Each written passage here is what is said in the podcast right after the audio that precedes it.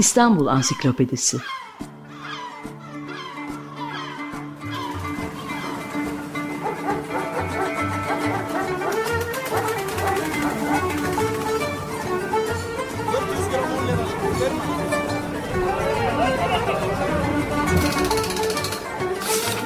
İnsanlar, olaylar, mekanlar, gelenekler ve ihtiyaçlar üzerinden şehrin tarihinden sayfalar.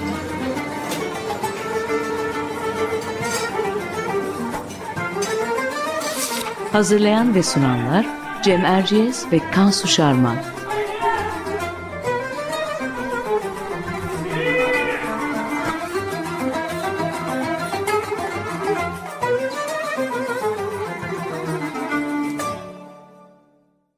Merhabalar, Cem Erciyes ben. Açık Radyo'da Kansu Şarman'la birlikte hazırladığımız İstanbul Ansiklopedisi'nin yeni bir programındayız. Bu programda ilginç bir konuyu ele alacağız. İstanbul'un bakkal meyhaneleri. Yıllardır İstanbul'un yoksul ve muhafazakar semtlerinde kendine yer bulan bu adetin en az 500 senelik olduğunu biliyor muydunuz? Doğrusu biz Sümeyye Hoşgör Büker'in çalışmasını okuyana kadar bilmiyorduk. O nedenle bugün kendisini ağırlamak istedik. Bize bugün e, bakkal meyhaneleri anlatacak olan tarihçi Sümeyye Hoşgör Büke, Viyana Üniversitesi'nde tarih araştırmalarını sürdürüyor. Hoş geldiniz Sümeyye Hanım.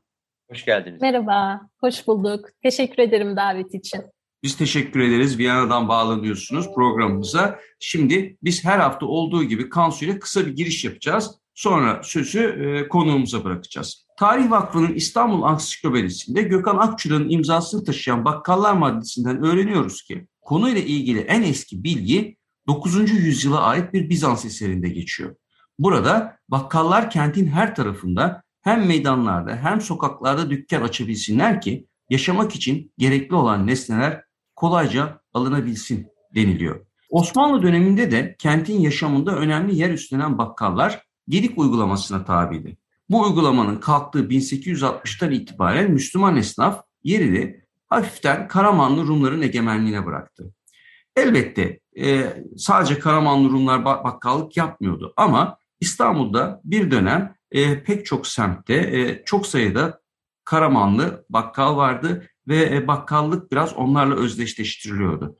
Cumhuriyet döneminde 1930 yılı itibariyle İstanbul'da 4500 bakkal olduğunu biliyoruz. Peki bakkallar hakkında küçük bir özet yapmaya çalıştım da bu bakkallar ne zaman ve nasıl meyhaneye dönüşmüşlerdi? Burada da özet faslını Kansu'ya bırakmak istiyorum. Teşekkür ederim Cem. Ee, benim için de çok ilginç ve yeni bir konu bu. Genel birkaç bilgi verip sonra konuğumuza döneriz. E, Osmanlı döneminde de meyhaneler ve bakkallar var. E, bakkallar mahallenin gıda ve gıda dışı bazı ihtiyaçlarını karşılamak üzere varlar elbette. Ama bazen kendilerine yasak olan ürünleri de satıyorlar ki bunların başında e, içki de geliyor.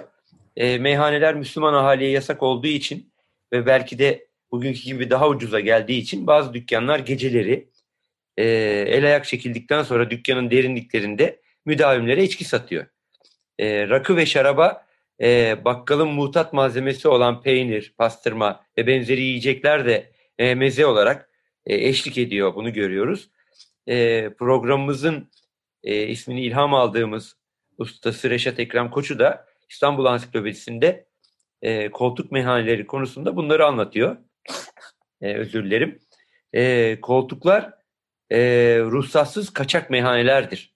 Adamın elinde bakkal gediği vardır. Yolunu bulur. Bir fıçı şarap birkaç damaca, damacana rakı atar dükkanın bir köşesine ve ancak güvendiği kişilere akşam kerahat vaktinde dükkanın kepengini indirip gizli meyhanesini işletirdi. Elbette ki zaptiyenin bekçinin görme beni, görme beni ücretini ödeyerek. E, şimdi burada sözü daha fazla uzatmadan e, konuğumuza Sümeyye Hoşgörbüke'ye dönelim. Sümeyye Hanım şöyle başlayalım. Bakkal İstanbul için epey e, eski bir kavram elbette.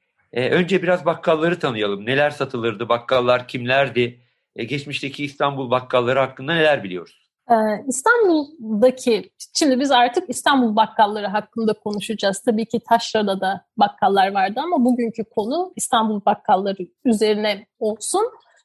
Özür diliyorum ben yenice korona geçirdiğim için sesim biraz sorunlu. Geçmiş olsun. Teşekkür ederim. Ee, mahalle ölçeğinde organize olmuş e, mahallelinin, orta halli Osmanlı'nın, Osmanlıların gıda genellikle gıda ihtiyaçlarını ama kimi zaman ufak tefek gıda dışı ihtiyaçlarını da karşılayan bir esnaf grubu bakkallar. Gıda ürünleri açısından çok geniş bir yelpazeye sahipler. Neler satıyorlardı? Şöyle kısaca sıralayabilirim herhalde. Aslında pek de kısa değil. E, bakla, nohut, börülce, mercimek, pirinç, bulgur, tarhana, e, kuru yemişler, fındık, fıstık, ceviz, badem, kestane gibi, kuru incir, kuru üzüm gibi kuru yemişler, pekmez, bal, sirke, tuz, İstanbul'da kaşkaval ve tulum peynirleri, sucuk, pastırma, zeytin, yemeklik yağlar, sade yağ, susam yağı, zeytinyağı gibi e, geniş bir e, yelpazeye sahipler, gıda yelpazesine sahip bakkallar. Bunun dışında ufak tefek dedim ya kimi gıda dışı ürünleri de satıyorlar. Bunlar neler? Yine günlük olarak ihtiyaç duyulabilecek e, ürünler. Sabun, mum, katran, tütün, urgan, kibrit, kağıt gibi e, gıda dışı ürünleri de satıyorlar. E, şimdi İstanbul özelinde baktığımızda hem Müslümanların hem gayrimüslimlerin bakkallık yaptığını görüyoruz ama az önce söylediğiniz gibi gerçekten de gayrimüslimlerin yoğunlukla yaptığı bir esnaflık kolu. Görebildiğim kadarıyla şimdiye kadar İstanbul'da herhalde her mahalle en az bir bakkal düşecek şekilde organize olmuşlar. Evliya Çelebi'nin bize aktardığına göre 17. yüzyılda İstanbul'da 1590 tane dükkan vardı. Bu işte mahalle sayısıyla az çok örtüşüyor. Yani en az bir bakkal e, bir mahallenin ihtiyaçlarını gidermek üzere vardı diyebiliriz. Peki e, şimdi birazcık daha e, girişte söz ettiğimiz konuya yaklaşalım. E, bakkalların kaçak olarak tırnak içinde kaçak olarak sattığı ürünler nelerdi ve e, bunların arasında içkinin de e, olduğunu biliyoruz. Yani bazı bakkalların e, gizlice meyhane işlettiğini bugün nereden biliyoruz? Şimdi ilk olarak bugün bu bakkalların meyhane işlettiğini ya da içki sattığını biz ahkam defterlerinden yani şikayetlerden biliyoruz. İçkiden önce başka neler satıyorlardı nizama aykırı olarak? Az önce saydığımız tüm bu işte şeyler nizama uygun olarak sattıkları. Şikayet defterlerinde bu işte mahallenin ihtiyaçlarını giderme noktasında biraz abarttığı zaman bakkallar şikayete konu oluyorlar. Özellikle 18. yüzyılda sebzevat esnafı e, bakkalları patlıcan ve kabak satmak sattıkları için şikayet ediyor. Yani nizama uygun değil, satmamaları gerekiyor. Bizim satacağımız ürünü e, bakkallar satıyor diye e, şikayet ediyorlar. İşi abartan bakkallar var, e, çarık dikip satan bakkallar, işte yıpranmış çizmeleri dikip onaran bakkallar var. Bunların hepsini mesela çarık dikip, dikip satanı çarıkçı esnafı şikayet ediyor. Çizmeyi onaran bakkalı çizmeci esnafı şikayet ediyor gibi. Bu defterlerden, ahkam defterlerinden bakkalların, kimi bakkalların dükkanlarında içki sattığını da görebiliyoruz. Evet, peki şimdi e, bir kitap var. E, Meyhane İhtisas kitabı. Bizi bize evet. de bu bu bu mevzuyu bu mevzudan haberdar olmamızı sağlayan sizin bu kitaptaki makaleniz. Şimdi bu makalenizde evet. üç şikayetten bahsediyorsunuz. Siz tabii demin sözünü ettiğiniz gibi sayısız belki de şikayet var ama özellikle yani biz de bugünkü programda bunları dinleyicilerimize aktaralım istiyoruz. En eskisinden başlayalım. 1695 yılına ait. 1695 yılında İstanbul ahalisi ne istiyormuş bakkallardan? Ne diyor bu şikayet? Bize anlatır mısınız? Şimdi bu şikayet evet 1695 yılında Haseki yakınlarında e, üç gayrimüslim bakkalı konu alıyor.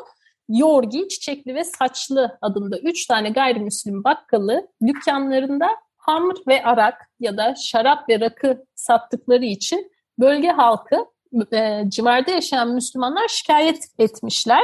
Şikayetin şeyi şu yani temeli şu bölge eskiden asayişe sahipti. Bakkallarda içki satıldığı için bölgenin asayişi bozuldu gibi bir şeye sahip, içeriye sahip. İstekleri de şu, bu bakkalları çıkartıp dükkanlarda yerine Müslüman bakkalların alınması. Bu hmm. e, mesela hükümden gördüğünüz kadarıyla bu istek kabul edilmiş ve gerçekleştirilmiş. Müslümanlaştırmışlar evet. yani bakkal esnafını şeyde. Orası da bir Müslüman mahallesi tabii o zaman da öyle. Evet, evet tabii. Rum bakkallar içki sattıkları gerekçesiyle atılmışlar oradan anlaşılan. Evet, e, nizama aykırı olduğu için de e, evet. Ama başka bir yerde muhakkak bulmuşlardır diye düşünüyorum. Evet. E, yeni bir dükkan. E, peki e, bir de galiba bu yine ben sizin yazınızdan bunları öğreniyorum. Todori'nin bakkalının kapatılmasını isteyenler yangın tehlikesinden de bahsetmişler. E, ne alakası var onu anlayamadım ben mesela. E, bu e, şey bu kayıt 1750 yılına ait. Ali ha, bu bir başka şikayet. Pardon evet karıştırdım. Evet. 1750 yılındaki ikinci bir şikayet. Evet yaklaşık evet 50 yıl sonra Ali Paşa Atik Mahallesi'ndeki e, Müslümanlar da bu sefer toplanıp Bakkal Kostoğlu Todori'yi şikayet ediyorlar dükkanında içki satıyor. Yine asayiş bozuluyor diyorlar. Ancak bu sefer ifadelerini güçlendirmek için olsa gerek yangın riski oluşuyor. Bu yüzden bu dükkanın kapatılması gerekiyor ya da işte tabii kapatılması gerektiğini söylüyorlar. Bunu talep ediyorlar. Yangını ifadeye katmanın bana göre bir anlamı var. Yani tabii ki somut gerçekliği olabilir, bazı somut gerçeklikler olabilir. Belki yaşananlar ıı, bir yangının çıkmasına sebebiyet verecek bir şeyler yaşanmış olabilir. Ama asıl olarak herhalde ifadeyi güçlendirmek. Çünkü şunu biliyoruz.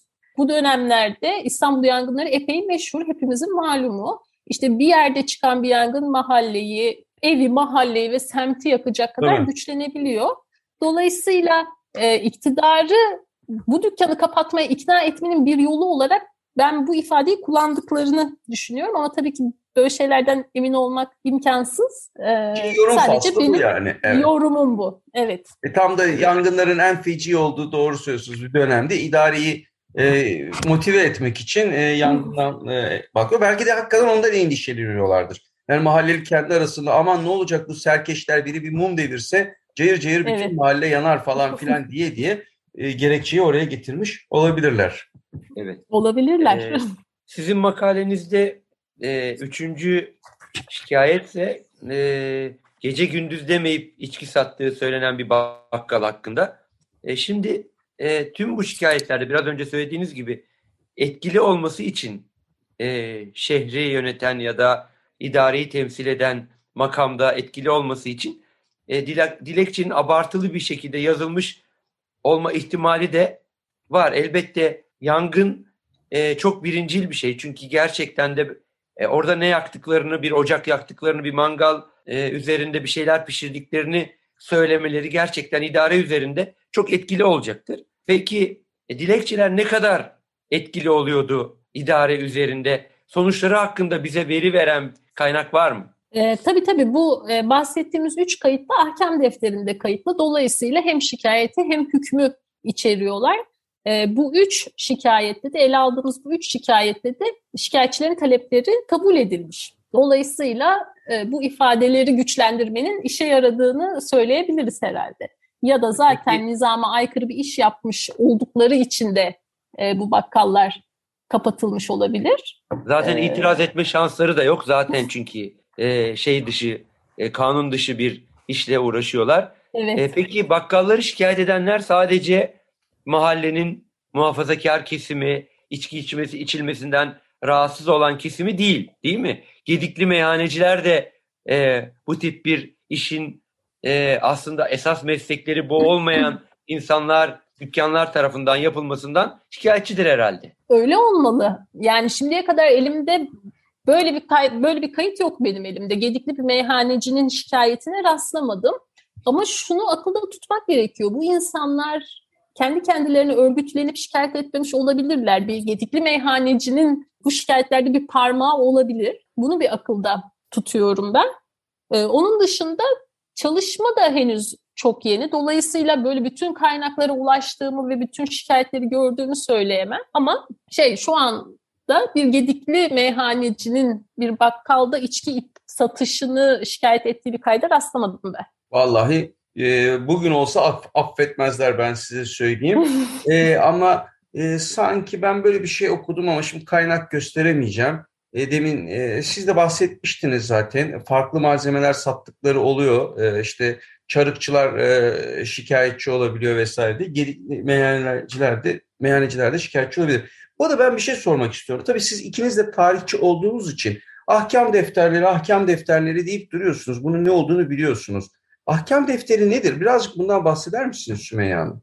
Ben onu merak ettim. E, ahkam defteri işte bu tür şikayetlerin e, yöneltildiği, yazıldığı arkasından aslında bir ahkam hükümden geliyor tabii. Hı hı. E, şikayetin de içinde bulunduğu, arkasından bir hükmün verildiği e, ahkam şikayet defteri diye geçer aslında. Peki benim sorum, e, diğer sorum da şu olacak. Şimdi tabii bakkalın içki satması yasak ama Müslümanlar için içki içmek de yasak. Bakkalda yakalanan ve ceza gören Müslüman var mı bildiğiniz? Bu konuda bir kayda rastladınız mı yaptığınız çalışmalarda? Ee, işte yine bilmediğim bir kayıt. Hayır daha rastlamadım. Yani çok başında bir çalışma bu. Yani bak ben bakkallar üzerine çalışıyorum ama bakkalların e, gündelik gıda tüketimi üzerine çalışıyorum. Bu meyhane işi aslında biraz e, yan yandan giden bir iş oluyor benim için. Yan bir iş olarak gidiyor. Dolayısıyla e, çok derinlikli bir araştırma yaptığımı söyleyemem ama e, devam ediyorum araştırmaya. Ama şu an için e, bir şikayet görmedim. E, bir de e, düz mantık tabii e, o da var notlarımız arasında. E, bu bakkallarda e, bakkalların meyhaneye dönüşmesi e, tabii sattıkları diğer malzemenin de e, içkiyi destekleyebilmesinden kaynaklanıyor olmalı. Yani içkinin yanında nevali olabilecek, me, e, meze olabilecek e, başka şeyler var. Dilerseniz onları bize bir hatırlatın. Şöyle bir e, oradaki sofra bir gözümüzde canlansın. E tabii yani İstanbul'da işte dönemin ünlü peynirleri, kaşkaval ve tulum peynirleri bakkallarda sık sık rastlanan peynirlerden. E, pastırma çeşitleri var. Hem Kayseri'den hem Ankara'dan gelen Ankara pastırması da ünlü pastırmalar arasındaymış o dönemde. Ankara erkeç pastırması e, bakkallarda olan ürünlerden. E, kuru yemişler var dedik. Fındık, fıstık, ceviz, badem gibi. E, turşu, zeytin gibi ürünler var. Bir de aslında e, bazı yani çok tek tük bakkalda görebildiğim şimdiye kadar uskumru ve havyar satan bakkallar da var. Hmm. Dolayısıyla e, evet bunların hepsi tabii ki içkiyle e, içkiye nevali olabilecek türden e, gıdalar. Peki sizin çalışmalarınızda bunlar ne zamana kadar, yakın döneme kadar geliyor? Yani günümüze kadar gelen bir şey mi bakkal meyhane uygulaması? Erken Cumhuriyet'te rastlıyor muyuz örneğin? Ee, ben 18. yüzyıla odaklanıyorum çalışmalarımda. Ama bu Meyhane İhtisas kitabının editörlerinden Erdirizat, e, tekrar kendisine de teşekkür ederim. Çok e, önemli bir mevzuya dikkatimi çekti, önemli bir yazıya. 19. yüzyılda Behzat şey 19. yüzyılda bu konseptin devam ettiğine dair bir notu paylaştı Behzat Üstdiken'in Peradan Beyoğlu'na 1840-1955 isimli çalışmasında. Biz oradan biliyoruz ki e, bilinen bir mekan, Beyoğlu'nun bilinen 19. yüzyıldaki bilinen mekanlarından Papi'nin e, böyle bir konsepte varmış. Yani anlatılana göre ön tarafında bakkal şarküteri işletilirken arka tarafında masalarda içki içilirmiş. Ama tabii 19. yüzyılda bu, bu iş artık gizli saklı yapılan bir şey değil. Bu bir konsept olarak hayata geçirilmiş. Dolayısıyla en azından 19. yüzyıla kadar böyle sürdüğünü ya da daha ayan beyan bir şekilde sürdüğünü söyleyebiliriz ama günümüzde var mı? Onu bilmiyorum. Kimi zaman ben böyle meselelerden bahsederken arkadaşlar Aa işte bizim yaşadığımız şehirde öyle şeyler vardı diyor ama biraz bunlar da araştırılmaya muhtaç. Peki e, siz e, bu çalışmanızı daha araştırmaya ihtiyacı olan bir şey demiştiniz. Daha uza daha geliştireceğim demiştiniz. Bu makalenizin devamında meyhanelerin sadece bakkallarla olan kısmına mı, gedikli meyhaneleri mi daha e, İstanbul'da içki kültürüne dair daha başka konuları da ele almayı düşünüyor musun? Yani şöyle, biz şimdi Viyana Üniversitesi'nde Grocerist adı altında 18. 19. yüzyılda bakkalları ele alan bir proje yürütüyoruz. Dolayısıyla e, temasın bakkallarla kalacak. Yani bakkalların işlettiği kadarıyla meyhaneleri e, ya da bakkalların işlettiği meyhaneleri demeyeyim ama bakkalların içki satışını takip etmeyi yani ister istemez takip ediyor olacağım. Dolayısıyla işin bu kısmında kalacağım. Yoksa meyhane kısmıyla çok ilgilendiğimi söyleyemem ama bakkalın çok amaçlı olarak e, mahalledeki gündelik hayatı takip etmesi meselesi dikkatimi çektiği için evet o tarafta kalırım. Evet. Evet. Yani siz sen konuyu toparlamadan Kansu araya girmek istiyorum. Günümüzde var mı yok mu araştırmalıyız. Ben size söyleyeyim var. Yani bunun olduğunu çok iyi biliyoruz. Günümüzde bakkal meyhane diye bir şey var. İstanbul'da o gani gani var. e, taşrada da e, gayet ciddi miktarda olduğunu düşünüyorum doğrusu. Evet benim de duyumlarım o yönde. Peki çok teşekkür ediyoruz. Ben teşekkür ediyorum. Sümeyye, hoş, Sümeyye Hoşgör Büke. Bu hafta İstanbul'un gerçekten epeyce bir yol dışında kalmış bir konusunu İstanbul tarihinin bakkallarını ve bakkal meyhanelerini konuştuk. Ee, tarihçi Sümeyye Hoşgör Büke'ye çok teşekkür ediyoruz. Haftaya yeniden buluşmak üzere. Hoşçakalın diyoruz. Hoşçakalın.